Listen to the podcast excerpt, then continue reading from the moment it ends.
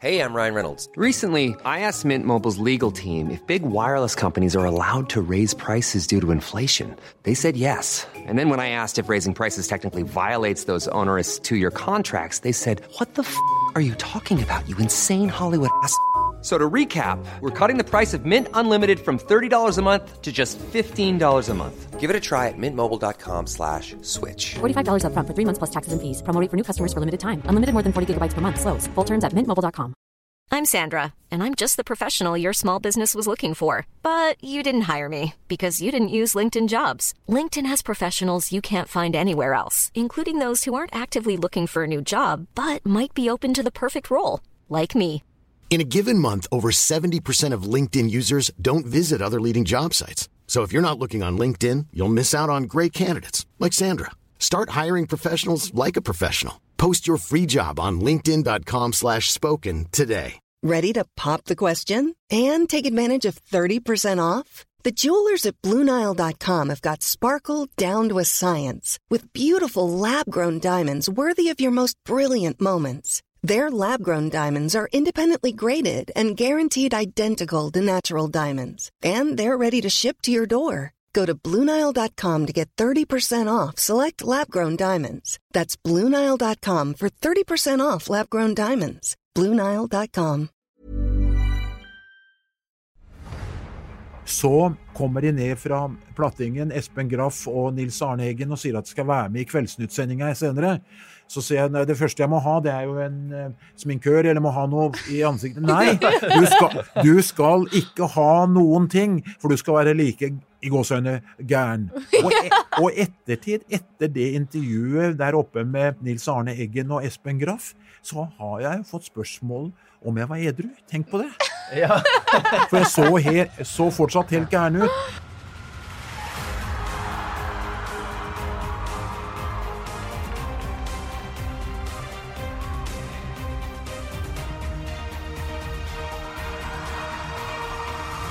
Dagens eh, gjest ble ansatt i NRK i 1971 og har vært en dominant figur hos det norske folket i en årrekke. Han har kommentert over 100 landskamper i fotball, 20 cupfinaler, over 850 kamper totalt. Han har mottatt Nikken-prisen, Hedersprisen, fått sitt eget frimerke, popartist, sønn av Arne Skeie senior. Arne Skeie, hjertelig velkommen til eh, Ja, vi elsker fotball. Ja, tusen takk skal du ha. Jeg kasta inn den uh, popartistbemerkningen, uh, ja, for at eh, jeg føler det er innafor når man har vært på VG-lista. eh, med folk og røvere og sangen 'Supermann'. da. Ja, det har jo vært, et langt og hyggelig liv, og vært så privilegert at jeg har fått vært med på ganske mye, vil jeg si. Også utover det jeg føler eh, jeg ble ansatt i NRK for å gjøre. Ja. Ble du overrasket da du fikk den forespørselen om å være med i en, eh, i en Ja, jeg ble, jeg ble jo det, selvfølgelig, og se, jeg skal jo se, heller ikke underslå at det var jo en stor ære. Du var skeptisk til å si ja, altså i og med at det var litt sånn ukjent uh, terreng, eller? Nei, altså Du kaster deg ut på, på tynn is, og det gikk for, forhåpentligvis relativt greit, så det er jo ikke noe jeg angrer på. Nei, Valgte du ut hvilke spillere du skulle si i den sangen, eller var det Ja, det, alt i fanget her? ja, nei, det var jeg nok med på for, etter et langt eh, eh, tippekampliv, for å si det på den måten, i England, så var det jo noen spillere da jeg hadde forkjærlighet for, Mm. og ja, da ble det dem, altså. Ja. og man måtte sikkert vrake noen tunge navn der. Veldig, veldig mange måtte vrakes. um, altså, hvordan har du det om dagen, Arne, når vi skriver eh, sent oktober?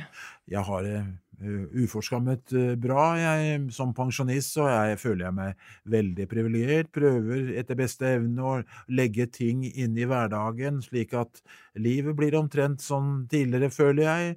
Og jeg savner jo kolleger i NRK, men jeg savner ikke den eh, reisingen jeg hadde i NRK. Hadde et privilegert, fantastisk liv i NRK, men reisene i dag, de de prøver jeg å holde på et veldig lavt nivå. Har det bra, eh, klarer, har en dag i uka hvor jeg treffer eh, gamle, gode NRK-venner. En dag i uka hvor eh, gamle fotballvenner beveger seg i Frognerparken med en eh, kaffe og en kake etter en runde. Og så har jeg vært så heldig de siste årene at sammen med Egil Olsen Drillo, så reiser vi jeg hadde nær sagt land og strand rundt og holder quizer. Så det er eh, et veldig, veldig interessant liv, og oppi det hele så prøver jeg etter beste evne hver morgen kvart på åtte komme meg ut og gå en time for å begynne dagen på den måten. Da føler jeg at eh, teen smaker veldig godt når jeg er inne klokka ni. Og nå er det jo også sånn at det spisser seg til i den eh, hjemlige fotballen også. Du er jo fra Skedsmo, men eh, da har du jo et hjerte for Lillestrøm eh, også, hvis man skal ta toppklubben, da. Hvis vi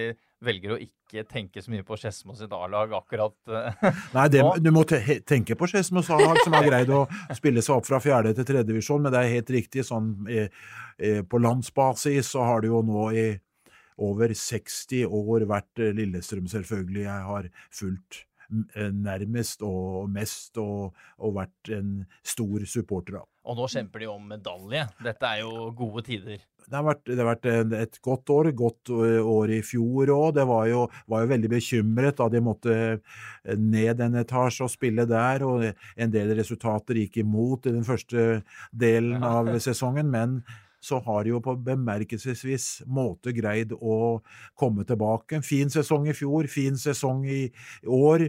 Selv om noen kanskje er litt skuffet etter den fine vårsesongen, så syns jeg det har vært veldig bra gjennomført av Lillestrøm. Er du på noen kamper? Jeg, i, år. I år har jeg nesten ikke vært på øh, og sett fotball live. Det går på det at en eldre mann øh, slipper å bruke tid for å komme til kampen, kanskje én-to timer på forhånd, eh, tilsvarende etterpå. Nå kan jeg slå på TV når kampen begynner, og når den er ferdig, så er den ferdig. Det er en fantastisk greie som min generasjon jo ikke hadde, hvor det ikke var anledning til å se fotball eh, live. Men, det er jo, begynner å bli noen år siden. Ja. Men, men eh, hvem er det du ser på hvis det er Skedsmo og Lillestrøm spiller samme dag? Eh, det, pass, det har ikke vært noen problemstilling til nå. Ja, for Skedsmo går ikke på TV. Nei, de- Skedsmo er ikke på TV, og de spiller aldri på samme tidspunkt. Nei, men neste år, hvis de rykker opp i, altså, i tredje, så går det på TV. På Direktesport. Ja, De gjør jo det, men jeg må jo få med meg da må jeg jo få med meg Skedsmo, selvfølgelig. Men jeg tror de har vært ganske flinke til å unngå øh, kamp, øh, kamptider som er identiske, og da Mm. skal jo det ordne seg òg. Eh, så jeg regner med at du spilte for Skedsmo da, da du eh, Hyggelig du sier gutt. spilte, ja, ja for all del. Det var, det var jo Skedsmo som var laget, men eh, den fotballkarrieren den snakker vi ikke så mye om, selv om eh, det var fantastisk hyggelig. Og i all beskjedenhet så fikk jeg noen kretskamper for eh, Romerike på juniornivå, men da jeg var 17 år, så ble jeg skikkelig skadet i kneet, og da var det fan greit å, å begynne med noe annet. Ja. Var det takling, eller? Nei, det var faktisk eh, at jeg løp og kneskåla slo ut av ledd. Det er, ikke- så mange som har en Det var en fryktelig opplevelse. Og kjørt, kjørt i bil til sjukehuset den gangen i Lillestrøm for å slå tilbake på plass, og etter det så ble det aldri noe greie på det. Oh, ja. Men hva slags posisjon eh, spilte du? Eh, Den gamle senterhafen, som jo i dag er midtstopper, Ja. det var senterhaf. Og det skyldes nok, når jeg være ærlig mot meg selv, at eh, jeg hadde nok kanskje noen taktiske egenskaper, men etter dagens forhold, og også, også den tids forhold, så var jeg altfor treig. ja, det var Ja, jeg var- tempoproblemer. Ja, tem, det må jeg, så ærlig må jeg være og si at Mhm. hadde jeg problemer på fotballbanen, så var det først og fremst tempo. Ja. Hva var styrken, da? Nei, Det var vel kanskje det at jeg leste spillet godt og var ganske god når jeg hadde ballen. Mm. Godt overblikk, men det, tilbake til det, jeg vil aldri fremheve meg selv, og dette med tempo den gangen så kunne du kanskje delvis leve med det, men i fotballen av 2022 så har du jo ingen muligheter uten tempo. Men eh, skal vi si etter eh, denne skaden, da, var da den store drømmen å bli lærer, eller? eh, Altså da, etter, etter, etter skaden, så måtte jeg, jo måtte jeg være i fotballen, så jeg begynte i all beskjedenhet å dømme fotball på Romerike. Og det var veldig hyggelig, det. Og, men så var jeg så heldig da i 73, eller kom over et avertissement om et eh, jobb, en jobb, vikariat i TV-sporten, og da jeg fikk den muligheten, så fant jeg fort ut at det lot seg ikke gjøre å kombinere det å være dommer og være i TV-sporten. I TV-sporten var det jobb hver søndag, og dømmingen var jo også stort sett på søndager, så da valgte jeg det beste av de to, Og det var da for meg den gangen å sikre meg en jobb, og, ikke minst jobbe med noe som jeg var veldig, veldig opptatt av. Og ja, det er jo ikke alle som er så heldige som får jobbe med hobbyen sin. Nei, men uh, du har i hvert fall fortjent, det for å si det veldig, veldig mildt. Men altså, den er jo kjent, denne bilturen opp til Bodø med, med Tom Lund, og det var der du så dette vikariatet og sånn. Så, så får du jo jobben, da. Eller stillingen. Eh, hvordan var det å entre NRK-bygget som eh, Hvor gammel var du egentlig? Nei, jeg var jo da 27 år, vel. 27 år hadde jeg blitt. Ja. og Nei, det var jo veldig spennende, men eh, jeg hadde jo en fantastisk sjef, Jarle Høysæter, som, som intervjuet meg, og det var vel først i ettertid jeg forsto det han var så opptatt av under det intervjuet, at det vikariatet var et vikariat. Mm. Så jeg hadde ikke noe særlige særlig forhåpninger utover å ha det vikariatet ut uh, til sommeren uh, 1972.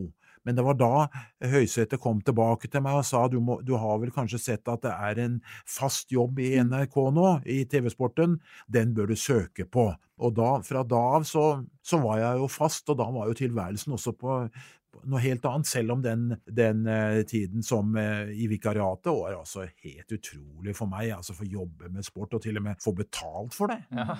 Men startet du som kommentator med en gang? Å nei, nei, nei. altså Det var jo poenget, at, og det var jo vel, igjen ros til til Høysæter. Han var veldig opptatt av det. Jobben var å være med å lage innslag i Sportsrevyen hver eneste søndag. Og det var alt fra hundekjøring via skiskyting, fotball, hopp osv. Det var utgangspunktet. Og da jeg ble ansatt fast, så var det heller ikke noe som fortalte meg at jeg skulle ende opp som hopp med hopp og med fotball. Veldig mye tilfeldigheter, som ellers i livet. Sportsrevyen den gangen var jo et program som gikk på søndager, og da var det å jobbe på søndager, være ute og gjøre reportasjene, dra tilbake til eh, Marienlyst, eh, vente på at filmen var fremkalt, og så sitte eh, time eller to og klippe til dette til sending, og så på, mer eller mindre, på direkten hver søndag kommentere det du hadde lagd. I dag er det jo ingen som sitter, eh, veldig få som sitter og kommenterer to, tre, fire, fem minutter mm. direkte. Alt er talt inn på forhånd. Ble, ble du tatt godt uh, vare på du, i ja, ve starten? Ja, ja, veldig godt. Og det må jeg si, veldig hyggelige kolleger. Og se jo tilbake på det. Det er jo fælt å tenke på, det er fem, over 50 år siden. Mm. Men fantastisk uh, miljø, fantastiske uh, kolleger fra fra Jarle Høysæter, som jeg har berømmet, og nedover via Knut Bjørnsen, som jo var eneren, Knut Leders Øyvind, Johnsen, Gunnar Grimstad, you name it. Altså, det var, ja, det var en, en opplevelse og en tid jeg ser tilbake med, på med stor, stor glede. Ja. Når du da begynner å kommentere fotball, da, så, så, blir det jo litt uh, reising, som vi var inne på der. Og jeg, jeg må jo se for meg at altså, Eh, verden var jo mye større på den tiden der. Det var jo ikke noe internett og mobiltelefoner på den måten vi har nå. Hvordan var det å reise på den tiden der? Hvordan taklet du det i starten? Nei, det, det er som du sier, det, vi tenkte jo ikke på det at, uh, at, det var den tiden, men tippekamper i England, det hendte jo at av eh, mangel på kommunikasjon til Oslo at, eh, at, jeg kommenterte kamper som ikke gikk gjennom fordi at ingen hadde hørt. Ja, det var, det var en stå... For å ta det med de kampene i England, så var det jo normalt slik at vi hver morgen før, uh, før, kampen så snakket vi jo på telefon med Oslo, og alt var vel og alt det der. Og når vi kom opp til stadion, så var regelen klar at hvis du ikke hører Oslo uh, på øret, altså hører de sitter i studios og setter over til deg, så begynner du å kommentere på avspark. Det var regelen. Og det skjedde veldig mange ganger at jeg ikke hørte Oslo, men begynte på avspark. Og det gikk jo stort sett veldig bra, men noen ganger så eh, gikk det ikke bra. Jeg husker en kamp i, i Liverpool hvor jeg kommenterte, og han, teknikeren oppe på plattingen hos oss sa at kom med tommelen, alt var bra. og kommenterte igjennom. Først da jeg kom på hotellet etterpå, skjønte jeg at det var, hadde skjedd noe, for det var om ikke 1000 oppringninger, så var det veldig mange oppringninger som lurte på om jeg var sjuk, og hvor jeg var, osv. osv.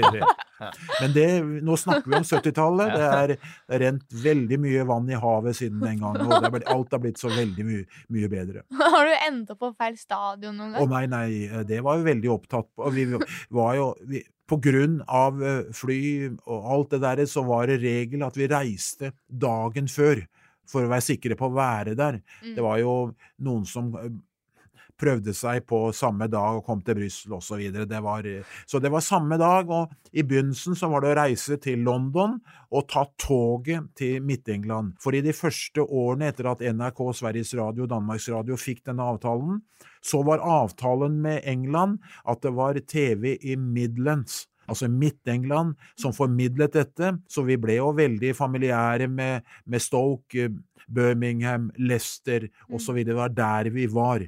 Men etter hvert, da, når eh, Hva skal jeg si for noe? Når eh, vi fikk noen problemer med cupkamper osv., så, videre, så beveget vi oss litt lenger eh, nordover til, eh, til Liverpool, Manchester-distriktet, til London, og da etter hvert så kunne vi velge fra hele England, og det var jo selvfølgelig en befrielse. Men publikum den gangen, eh, vi skriver altså tilbake, vi er tilbake i 69 da tippekampene begynte, publikum var jo fornøyd med at det i hele tatt kom direkte fotball på norsk fjernsyn, på svensk fjernsyn. Jeg skjønte at uh, du eh, var det Jeg tror det var din første kamp. Uh, Leicester uh, mot Tottenham. mot Tottenham. Du Tottenham, er, jeg må si her, imponert hvordan dere har gjort eh, forarbeidet her. Jeg har jo vært i mange intervjuer i disse årene, men det er, den rosen skal dere ha.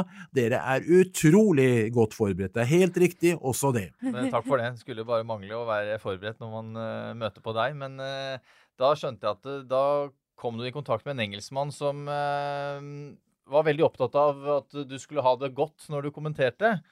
Og var villig til å servere det ene og det andre. Ja da, det er jo helt riktig det. det igjen har du godt eh, gjort eh, hjemmearbeidet ditt veldig bra, fordi at eh, jeg skal jo ikke underslå eh, at for første gang direkte fjernsyn i Norge med fotball som alle er opptatt av, så var jeg veldig nervøs. Og det så jo han både i forberedelsene, han så det når vi kom opp på den, den plattingen på gamle Filbert Street, så han kom til meg da og sa det at eh, det er veldig mange av de skandinaviske kommentatorene som har vært nervøse, men det har gått veldig bra, for de har fått en skikkelig støyt med, med, med brennevin, eller hva det var, før kampen, så det må du ta. Så sa jeg da har jeg bestandig levd etter prinsippet, da, da får det heller gå dårlig, for det blander Det kan si veldig mye rart sikkert om meg og mine venner, men det å, å drikke og bruke alkohol før jobb, det har for meg alltid vært bannlyst. Det var derfor det var så god stemning blant de andre kommentatorene på den, den tida. Helt, helt sikkert. helt sikkert.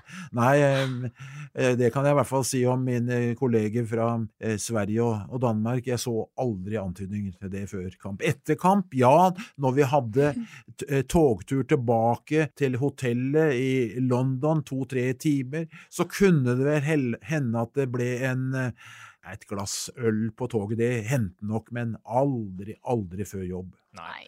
Eh, men jeg må jo se for meg at du må ha fått en del eh, utenlandske venner eh, gjennom tiden, eller kollegaer som du møter på veldig ofte. Å ja, ja, for all del. De var jo de eh, Når det gjelder fotballen, så var det jo da eh, da var det jo først, eh, Når det gjaldt utenlandske kolleger, så var det jo da eh, tippekampene. Og når det var eh, når det var de store mesterskapene, så var det jo kolleger fra hele verden. Men de engelske kollegene de satte jeg jo veldig pris på. Det, om det var Brian Moore, den, eh, det var jo ganske morsomt. eh, Legenden blant eh, kommentatorer. Han traff jeg. Han var jo på mange måter mitt forbilde, for da jeg satt hjemme i Skedsmo på 60-tallet og hørte på radio, BBC, så var han BBC-kommentator, og da treffe han som kommentator, det var utrolig stort, da. Og det er jo morsomt i dag da å se tilbake og tenke på det at i Norge, og det er vel og bra det, da måtte alle gi seg som eh, 70-åringer når det gjaldt eh, kommentering. Men den, kanskje den største av alle kommentatorer, Brian eh, eh, Martin Tyler i, i Sky. Han er øh, nesten like gammel som meg, men still going strong, Ja. og, og kommenterer altså kamper hver eneste uke Ja. for Sky Sport. Det er ganske imponerende, og en fantastisk hyggelig person. Så var det noe jeg var i tvil om, om lagoppstilling, om spillere, skader, et eller annet som en kommentator er opptatt av, så var det bare å gå til Brian Moore. Han var den mest behjelpelige du kunne tenke deg. Fantastisk fyr. Ja, men er dette, noen, er dette forbilder? Hadde du noen kommentatorforbilder? Altså, jeg hadde jo Altså, i, i Norge skal jeg ikke legge skjul på det at kommentat, altså, kommentatorforbildet i Norge var jo eh, på, på tidlig 60-tall Knut Bjørnsen. Og jeg kan vel nesten si at det var Brian Moore, for på 60-tallet, da jeg hørte eh, BBC, hørte alle kamper på lørdagene, så var det jo Brian Moore som var det store navnet. og Han valgte jo da å gå over til eh, til ITV ute på, på 60-tallet og på 70-tallet da jeg kom, så var jo han som var forbildet. Men Martin Tyler husker jeg jo veldig godt, for jeg fikk lov en gang av Brian, eh, av Brian Moore å være med på en sending på på søndagen, og da ble jeg kjent med eh, Martin Tyler, og det var utrolig Apropos det med sending på eh, søndag, bare for å forklare det. Den kampen som vi hadde direkte til Skandinavia på lørdag, den gikk i opptak i England på Ja. søndag. Å ja. Ja, Så derfor ble jeg invitert på samme kamp sammen med kommentatoren som var programleder og alt sånt på søndag. Det var jo først senere, med innføringen av Sky og alt dette, ble, alt ble fritt også i England. Ja. Eh, men eh, du var innpå det at eh, da du dukket opp i Leicester, at du, han registrerte at du så kanskje litt nervøs ut. Hva er det som kjennetegner en nervøs skeie på Det er- stadion? Det, ja, det er et godt spørsmål. Det, har vel, det går, går sikkert på, på alt. Usikker på dette. Ønsk, det var ikke sånn at jeg ønsket meg bort, jeg gledet meg veldig, men det var liksom den sitringen.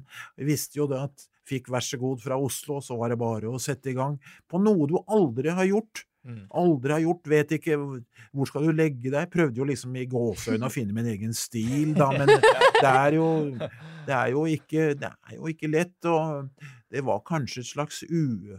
For meg, hvis jeg ser tilbake Nervøsiteten eh, slo kanskje ut på den måten at, at jeg eh, tok ikke noe særlig med pauser. Det ble mer en slags radiokommentar. Det er ikke noe gærent om radiokommentatorstilen, men eh, det, hvis jeg, for jeg husker det var noen som sa til meg, til og med noen som skrev at eh, ja, Skeie grei, men neste gang så Underforstått så bør det kanskje være litt mer TV enn radio. Ja.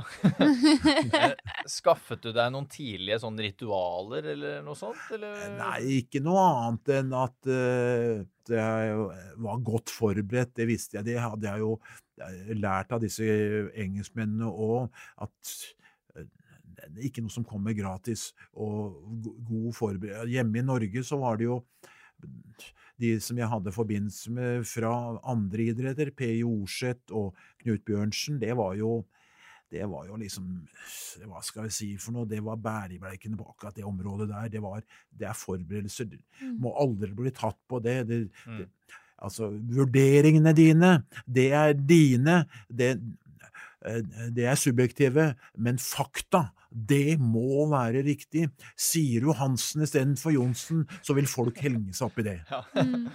Så du hadde ikke noe sånn eh, høyre fot på første trappetrinn? Nei, overfor- overhodet ikke. Overhodet ikke.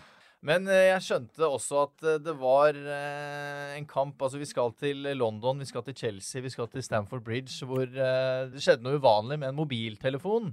Eh, hvor du rett og slett eh, stjal en mobiltelefon fra en engelskmann, stemmer det? Ja, delvis riktig. Nå minner du meg om noe som jeg ikke burde gjort, men det var noen problemer med NRK-linja. Så var det en som sa til meg eh, ta, den, ta den mikrofonen der ved siden av. Det gjorde jeg. Det tror jeg var en mikrofon som tilhørte et et eh, engelsk selskap. eh, men det gikk veldig bra, så jeg var veldig happy, og NRK betalte ikke noe for det, så det var tydeligvis ingen som hadde noe mot det. Men eh, det var noe jeg gjorde bare den ene gangen, for jeg var litt i tvil da, og litt i villrede for det. Ja, hva skal man gjøre? Ja, hva skal man gjøre?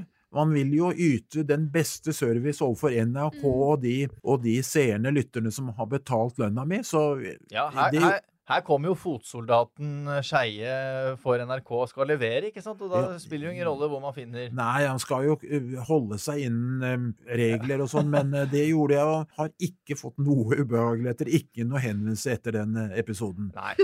Nei, men det er bra. Um, vi kan dra litt ut til uh, Vi må jo snakke selvfølgelig om to spesielle VM-sluttspill, da. Uh, I 94 og, og 98.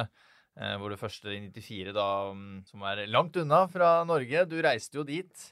Eh, hvordan var det å være liksom blant det norske landslaget og, Nei, det på den tiden der? Nei, det er klart at eh, bare det, det som hadde skjedd Altså, Jeg hadde jo da vært så heldig å fått kommentere Norge både på 70-tallet og 80-tallet, og det som skjedde i begynnelsen på 90-tallet da Egil Olsen kom og kvalifiseringen og sånn, det var jo helt uvirkelig. Vunnet gruppa med England og Nederland før den siste kampen mot Tyrkia osv. Det var helt uvirkelig. Og så til USA.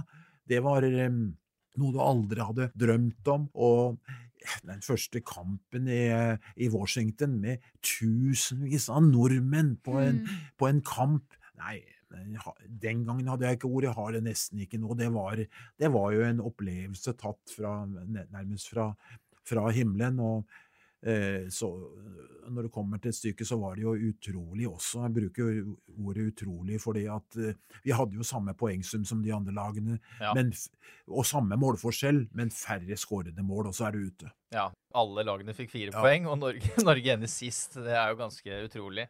Men var du på, du, var- du på trening? Lagde du noen reportasjer også? Nei, da, du vet, der er- var det sånn NRK en liten stasjon, så jeg var jo ikke i gåseøyne så privilegert, eh, hvis du, hvis du mener det, at jeg var bare med Norge, ved siden av at eh, jeg var så heldig å få kommentere norgeskamper, så måtte jeg gjøre andre kamper. Det var jo NRK, NRK var jo et stort tilbud. Vi var jo ikke, det var jo ikke 10-15 kommentatorer, så jeg måtte jo reise over hele hele USA og kommentere, og så tilbake igjen og gjøre norgeskamper. Og det var ikke noe galt, det syns jeg var fantastisk, men eh, eh, det var vel kanskje noen som har tenkt på det at hvis Norge er utslått, så skal jo VM gå videre, og det skal jo dekkes kamper både i, i Washington og i San Francisco og you name it, ikke sant? Ja. Hva husker du best fra USA, bortsett fra Norge, da? Kampene? Nei, altså, jeg husker jo selvfølgelig finalen. Jeg husker, eh, husker Brasil. Eh, det er sånt som sitter igjen i San Francisco, eh, hvor jeg var sammen med Nils Johan Semb, og vi, vi skulle ha en eh, lunsj en dag, og eh, så sier da sier da han kelneren at dere må gjøre, være litt raske i dag. Ja, hvorfor det? For vi har, eh, vi har flott besøk nå, det var klokka to, tror jeg. Ja, det var det brasilianske landslaget hadde booka hele greia. Men vi ble ikke eh, igjen der. Men det er sånn som sitter der, liksom For kampene går, det er jo Jeg sier ikke at kampene er like, men det er jo kamper og det er kamper og det er reiser. Men dette var jo spesielt da når jeg kom til San Francisco og alle steder og opplevde det. Eh, Du spør om andre ting. eh, Jeg må vel si at i 94 så var jo eh, dette med, med Maradona veldig spesielt. Argentina vinner 4-0. eh, Maradona send, eh, skårer ett mål, Batistota skårer tre. Det går to dager, så har alle glemt Batistota. Alle snakker om Maradona som ble tatt i doping. Mm, ja. Eh, Fikk du noen gang prata med han? Han bare så vidt, eh, men du vet, eh, der er det jo en språkbarriere. Jeg må jo Ja. være så ærlig å si at eh, spansk, portugisisk, det behersker jeg dessverre veldig dårlig. Fransk? Ja, i hvert fall så dårlig at jeg ikke vil kaste meg ut på å tro at Maradona snakker noe særlig fransk. Nei, nei, det er klart. eh, stemmer det at du sov i et telt for å møte Pelé eller Maradona noen gang, eller er det Nei, altså det som er med. Ja, nei, det er Jeg har sovet mye i telt, men lenge før jeg begynte i NRK i 1966, så var det to venner av meg fra, fra Skedsmo og Lillestrøm, som eh, Strømmen, som fant ut at vi skulle dra på fotball-VM i England. Og for å gjøre det, gjøre det så billig som mulig, så hadde vi med et knappetelt. Ja. Og istedenfor dyre hoteller, så skulle vi bo i knappetelt. og det var jo også en opplevelse. Hvor sov dere Ja, midt i byen. Nei, altså vi det, det er jo også en fantastisk historie når vi har kommet til 2022 og vet dette med billetter og vanskelig det er. Ja. Jeg hadde da vært et halvt år på, på cruise med Oslofjord som pikkolo. Kom tilbake i april, og hva gjør du da i april?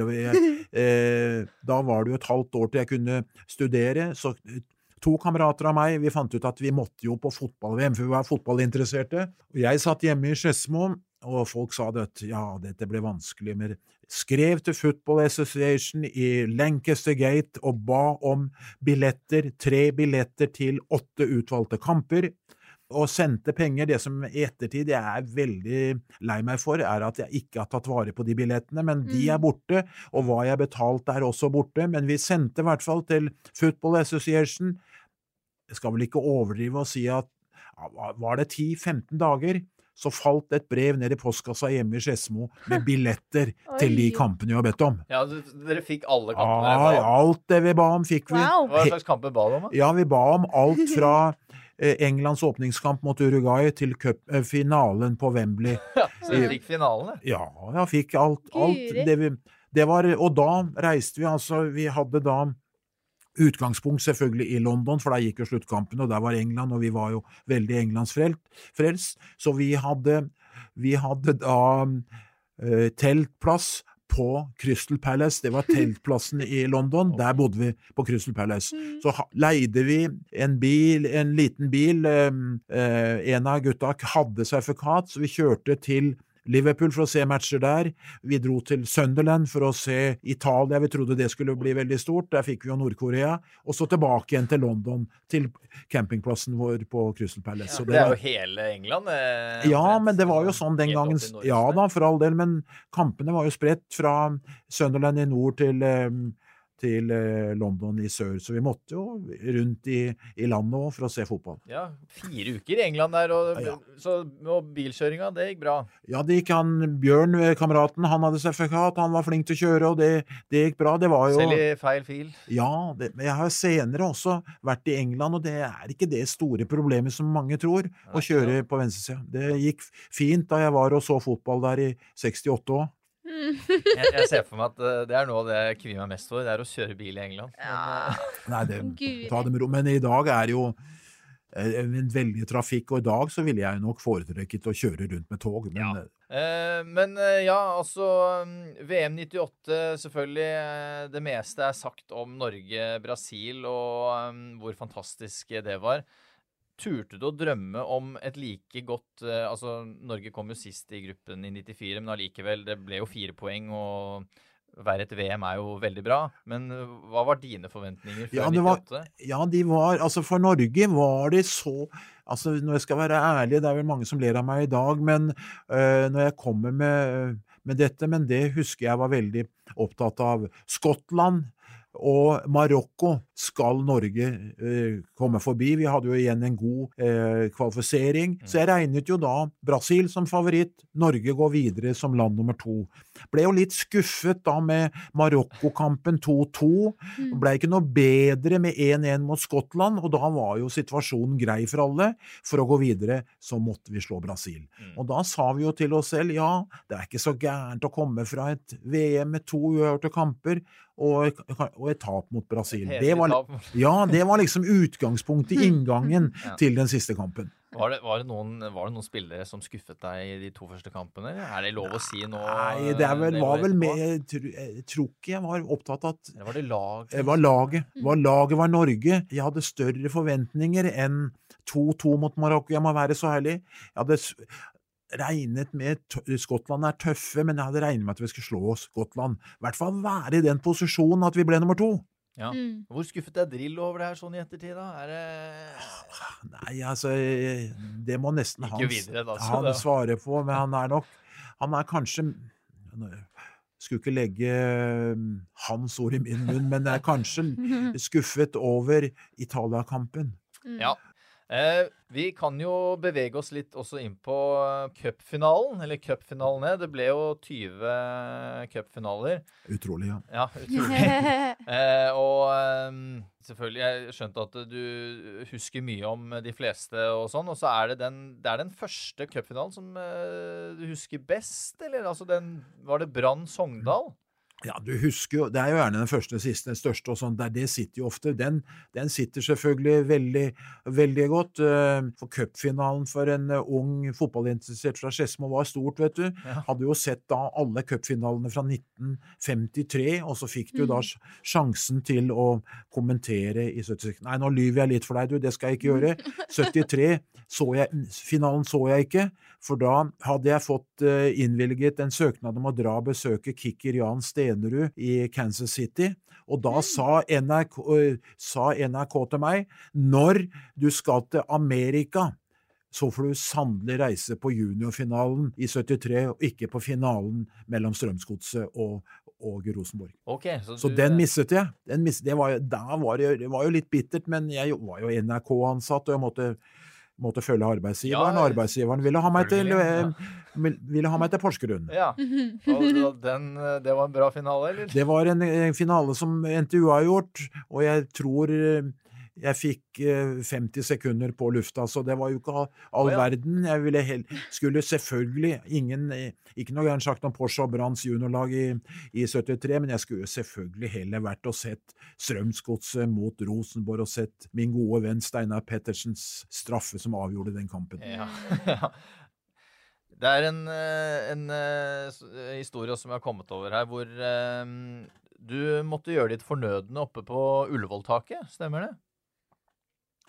Ja, det stemmer jo.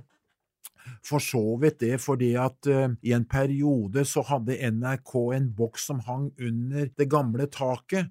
Så uh, vi kom vel Vi kom jo ikke ned, og vi måtte opp på taket hvis vi ble der lenge. Det er riktig. Det var jo ufyselig der oppe med kulde og sånn, men det var, jo, det var jo den tiden. Så vi tenkte ikke noe på det. Men når jeg tenker tilbake og ser på de fasilitetene i dag, så var det jo nesten steinalder. Ja.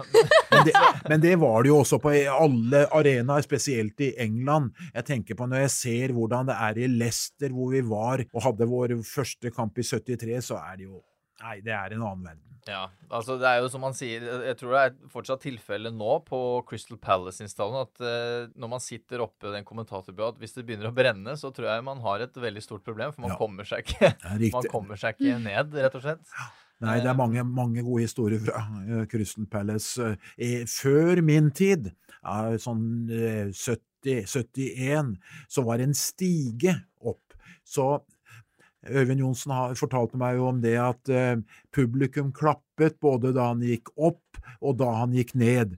For he, he made it, liksom. He made it, he made it. Det var ikke bare bare, men etter hvert så fikk du en mulighet til å komme deg inn på en annen måte, og jeg opplevde ikke den stigen som Øyvind Johnsen opplevde, men fasilitetene på Sellers Park, når jeg ser bilder derfra, de er, vel, er nok ikke så mye annerledes enn de var på tidlig 70-tall. Er det, er det en stadion eh, du har vært på som hvor du føler at her var det ordentlig guffent og vil ikke komme tilbake? Eller er Ja, altså, du, du kan jo bruke Nå er jo, nå er jo en annen stadion altså, i Leicester, da, men eh, jeg ville vel ikke tilbake til de forholdene det var på Filbert Street 1.12. i 73. Men ellers, når det gjelder fotball, så er, har jo England vært foran alle andre. Det er fotballstadioner. Det er ikke så mange andre steder i verden. Åtte løpebaner, og så begynner eh, tribunen sakte og sikkert å gå opp mot kommentatorboksen. Du føler at du sitter milevis unna. England er du på. Spillerne er liksom nesten over dem og har en kjempeoversikt. Og det var, det var jo alle kommentatorer bestandig når jeg var ute, om det var VM eller EM, veldig opptatt av. Hvordan er kommentatorplassene? Jeg har jo vært så heldig også at jeg har kommentert på Lenin stadion i Moskva, og det var, det var grusomt, for å si det mildt. Langt, langt unna. Ja. Løpebane og sånn? Ja da, og så sitter du Og så et stadion da som var eh, var det 100 000 mennesker, ikke sant, og du sitter helt bak. og Mm. Den gangen stadion ble bygd, så var det jo ingen som tenkte på at noen skulle ha fjernsynsoverføringer der på 70-, 80-, 90-tallet. Mm. Når var det du fikk eh, din første makker?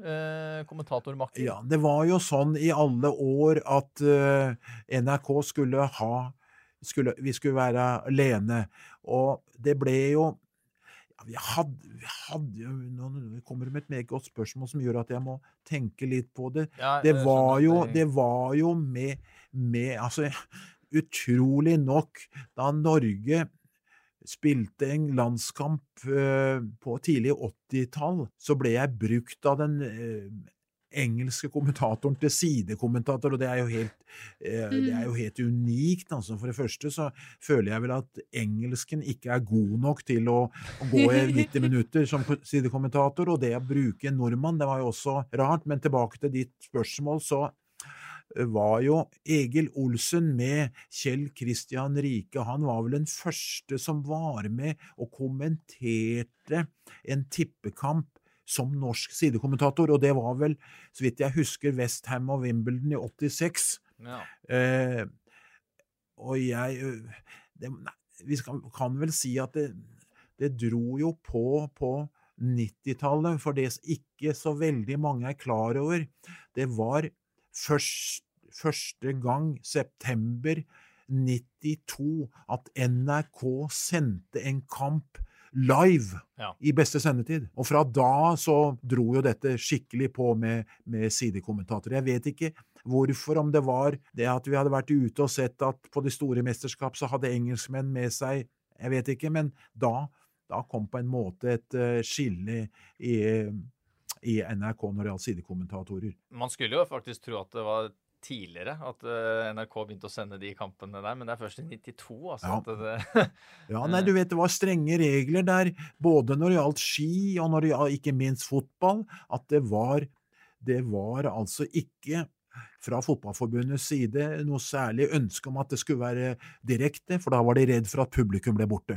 Så disse kampene, de gikk jo da etter Kveldsnytt, hadde jeg nær sagt, og det var jo Rett skal være rett, det var jo Kjell Kristian Rikes ære og eh, at vi fikk den kampen mot Nederland, VM-kvalifiseringen i 92, Oh, ja?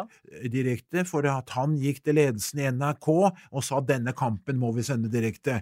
Og da kom, det noe svar tilbake, ja, men det kan vi jo ikke, for det at det koster, ja, det- var en ubetydelig sum. Og så sa Rike da, se hva vi har fra klokka åtte her, når Norge spiller mot Nederland, vi er nødt til å ha den kampen, det er en enorm interesse for den, hva slår den liksom?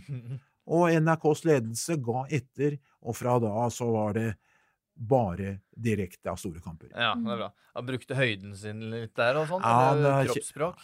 Ja, han brukte alt mulig. Kjell Kristian var en fantastisk uh, fyr til å jobbe for seernes beste, vil jeg si.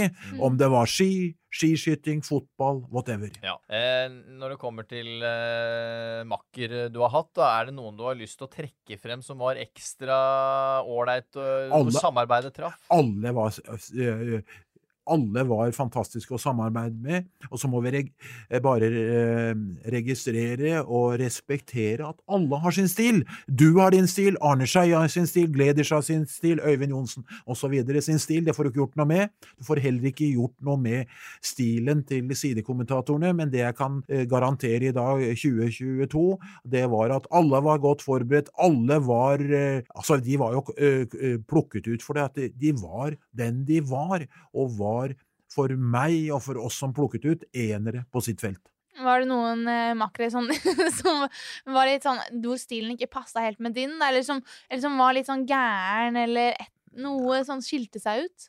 Nei, jeg vil ikke si det at eh, Vi var ganske omhyggelige. Dette var, jeg må si, så lenge jeg jobbet, så var det på en måte et felles prosjekt i eh, NRK, det å plukke ut eh, Mm. sidekommentatorer. Men i disse dager nå er det jo bare en par uker siden eh, sist, den ene av kommentatorene ble ansatt i Fotballforbundet. Så jeg syns jo det er ganske interessant at jeg har hatt gleden av å kommentere fotball med presidenten i Fotballforbundet, Lise Klavenes, med generøs, generalsekretæren Carl Petter Løken. Så ved anledning så skal jeg i hvert fall ha det bildet for ettertiden. Det syns jeg er morsomt. Fant. To fantastiske typer på hvert sitt område. Ja, det er utrolig hvordan du former de til å bli, eh, gå opp NFF-stigen der etter hvert. Ja, nå har vel ikke jeg noe av den æren og tar ikke på meg noen ting, men det er i hvert fall det, det, det at jeg plukket dem ut, det skal jeg ta som noe av min ære. At jeg ville ha med Lise, hun debuterte, husker det veldig godt, det, med meg i en kamp i Molde.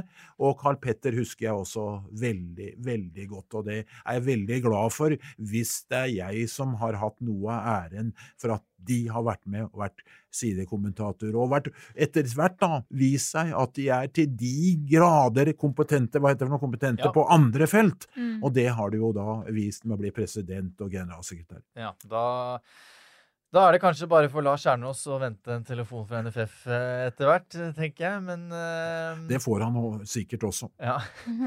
Eh, er det noen var litt inne på det med sånn godt forberedt og alt det her, og det, og det er viktig. Men eh, når du tenker tilbake på vonde tabber, har du hatt noen uh, som du ser tilbake på som eh, du ikke Nei, altså, det jeg er helt klar på, det er at uh, Tenk på deg selv som mediamenneske.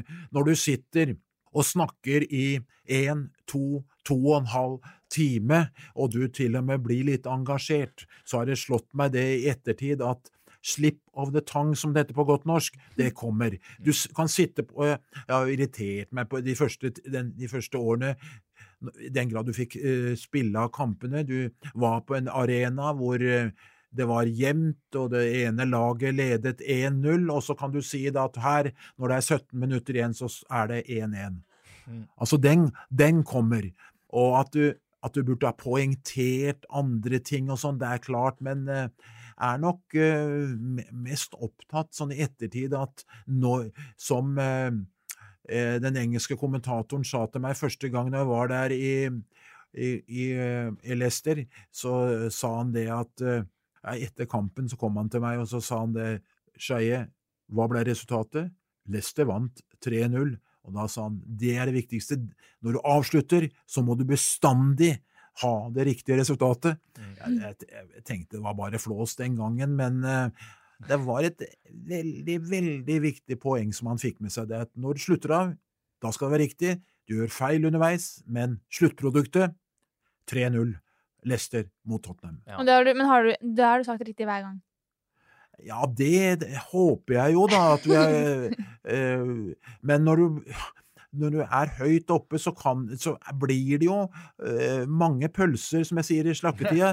Og selv da Kjetil Rekdal skulle kjø, kjøre straffesparket sin, sitt i Marseille, Mm. så klarte jeg vel å plassere han med gærent navn og med gæren klubb. Så alt, altså, alt kan skje. Jeg, jeg Ja, det var skulle- Kjetil Reknes. Fra Var han ikke fra Werder Bremen, til og med? Ja, jeg tror han var fra var- ja. Werder Bremen, selv om han hadde det veldig bra i Hertha Berlin. Ja. ja.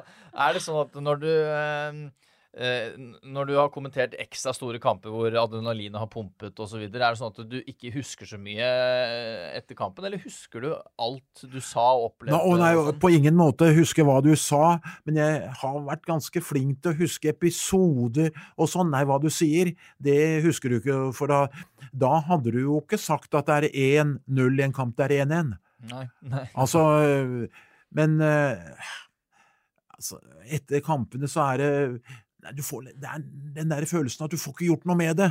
Du, neste kampen er den viktigste jobben du gjør. Mm. Neste oppgaven er den viktigste. Denne kampen er gått. Synd at du sa 1-0 der, det skulle vært 1-1 midt i kampen, men som, som jeg har vært inne på, sluttresultatet fikk vi med oss. Norge slo Brasil 2-1. Det tror jeg vi fikk med oss, selv om det var veldig mye rør akkurat da Kjetil Rekdal skulle ta straffesparket og etter. Ja. Eh, vi begynner jo å nærme oss slutten her, eh, Arne. Men eh, når vi er inne på det, bare bitte litt da også om dette eventyrlige målet til Kjetil Rekdal. Når det blir straffen eh, der osv. Kan du ta oss litt igjennom den, den Ja, for det den første, jeg kan godt gjøre det. For det første eh, så var det jo en fantastisk avgjørelse av den dommeren. Men jeg er helt ærlig når jeg sier at jeg skjønte ikke hvorfor han blåste. Jeg skjønte ikke at det var noen forseelse, men da han blåste, så visste jeg som gammel kretsdommer fra Romerike at det kunne ikke være noe annet enn straffespark. Men jeg fikk meg ikke til å tro det, så jeg tror jeg sa to-tre ganger er det straffespark? Er det straffespark? Og bare for å gå, det det. li ja, og gå litt til, fram i tid, så var det ingen av mine kolleger, eh, kommentatorene, som forsto det. For de kom til meg og sa Norge igjen, liksom svensker og dansker, heldig, fikk et straffespark som de ikke skulle hatt. Men Egil sier jo det i dag, at han satt på benken, og han så trøya. Men vi andre, vi fikk jo denne opplevelsen først neste dag, etter den svenske fotografen som heldigvis sto bak mål og viste bildet trøya til Tore André Flo. Nei, altså, da var det jo da lå det vel i bakhodet da han hadde blåst at nå kan Norge gjøre det sensasjonelle, slå det beste laget i VM-historien. Og så, etter det er det bare historie, og da skåringen kom, så var jeg bare opptatt av at Brasil ikke skulle komme tilbake og få et uavgjort resultat som hadde ødelagt hele den kvelden i Marseille. Ja. Um... Ble det fest etterpå? Så etterpå var det jo helt utkjørt, selvfølgelig. Og det er et godt poeng, fordi at når jeg var ferdig da, så kom, kommer de ned fra plattingen, Espen Graff og Nils Arne Eggen, og sier at de skal være med i Kveldsnytt-sendinga senere. Så sier jeg nei, det første jeg må ha, det er jo en eh, sminkør, eller må ha noe i ansiktet. Nei, du skal, du skal ikke ha noen ting, for du skal være like i gåsehøyne gæren. Og, e og ettertid, etter det intervjuet der oppe med Nils Arne Eggen og Espen Graff, så har jeg fått spørsmål om jeg var edru. Tenk på det. ja.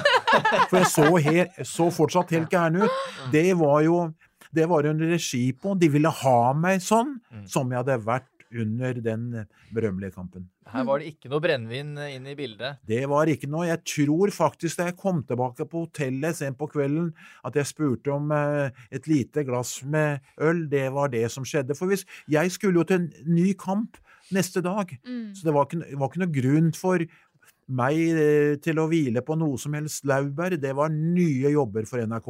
Ja, det er klart. Ehm, sånn helt på slutten, eh, Arne. Det nærmer seg jo et VM her nå. Har du, har du lyst til å spå hvordan det går? Jeg kan jo spå, men jeg er ikke særlig flink på det. Eh, jeg har en følelse, selv om dette ikke foregår i deres verdensdel, at Brasil Jeg har en følelse at Brasil og Argentina kommer til å gjøre det godt sammen med de beste europeiske landene, og da er det jo ikke noen overraskelse at det er Frankrike, og så er det bestandig spørsmålstegn etter England og Tyskland. England fordi at de har et bedre lag enn de har hatt med EM og alt det der. der. Kanskje gått litt dårlig akkurat nå for England, men der er spørsmålstegnet. Og når det er fotball-VM og når det er fotball, så får jeg si, eh, prøve å etterligne Gary Lineker og si det at da kan du aldri uh, utelukke at det skal gå godt for Tyskland. Det er veldig bra. Ehm, er det noe annet eh, vi har på hjertet, Tiril? Mm, det er jo altså landslaget vårt. Når er det de kommer til å spille neste VM? Ja, det Jeg håper jo at det blir det neste. Først skal vi, først skal vi ta, skal Ståle Solbakken ta oss til eh, et EM-sluttspill i Tyskland. Det hadde vært fantastisk å få et mesterskap i Tyskland. eh, når vi Da tar jeg med teltet mitt, for å si det sånn. Ja, kan du ikke gjøre det? Ja. Så skal vi møtes der nede. Men eh, du skal først igjennom en gruppe. Det er ikke noe walkover. Georgia borte er ikke lett. Ky, selv Kypros borte er ikke lett. For, og i hvert fall ikke når du skal til Skottland igjen, og når du skal til eh, Spania. Så, men det er et godt lag, vi har gode spillere, så jeg håper vi tre som sitter her, kan møtes i Tyskland. Tenk hvor hyggelig det Å, vært! det var veldig hyggelig! Ja da, det hadde vært helt, helt magisk. Virkelig. Da, Ja, du Arne Skeie, fantastisk hyggelig å eh, ha deg som gjest og prate med deg i dag. En ære. Det er fantastisk hyggelig å bli invitert at en gammel mann får snakke fotball, noe av det som opptar meg aller mest. Utrolig hyggelig å være her. Og så får jeg bare avslutte med dine ord, som du var så kjent for å si. Det er alltid en fin dag for fotball. Alltid. Ja. Nå holdt jeg på å klappe av en eller annen grunn.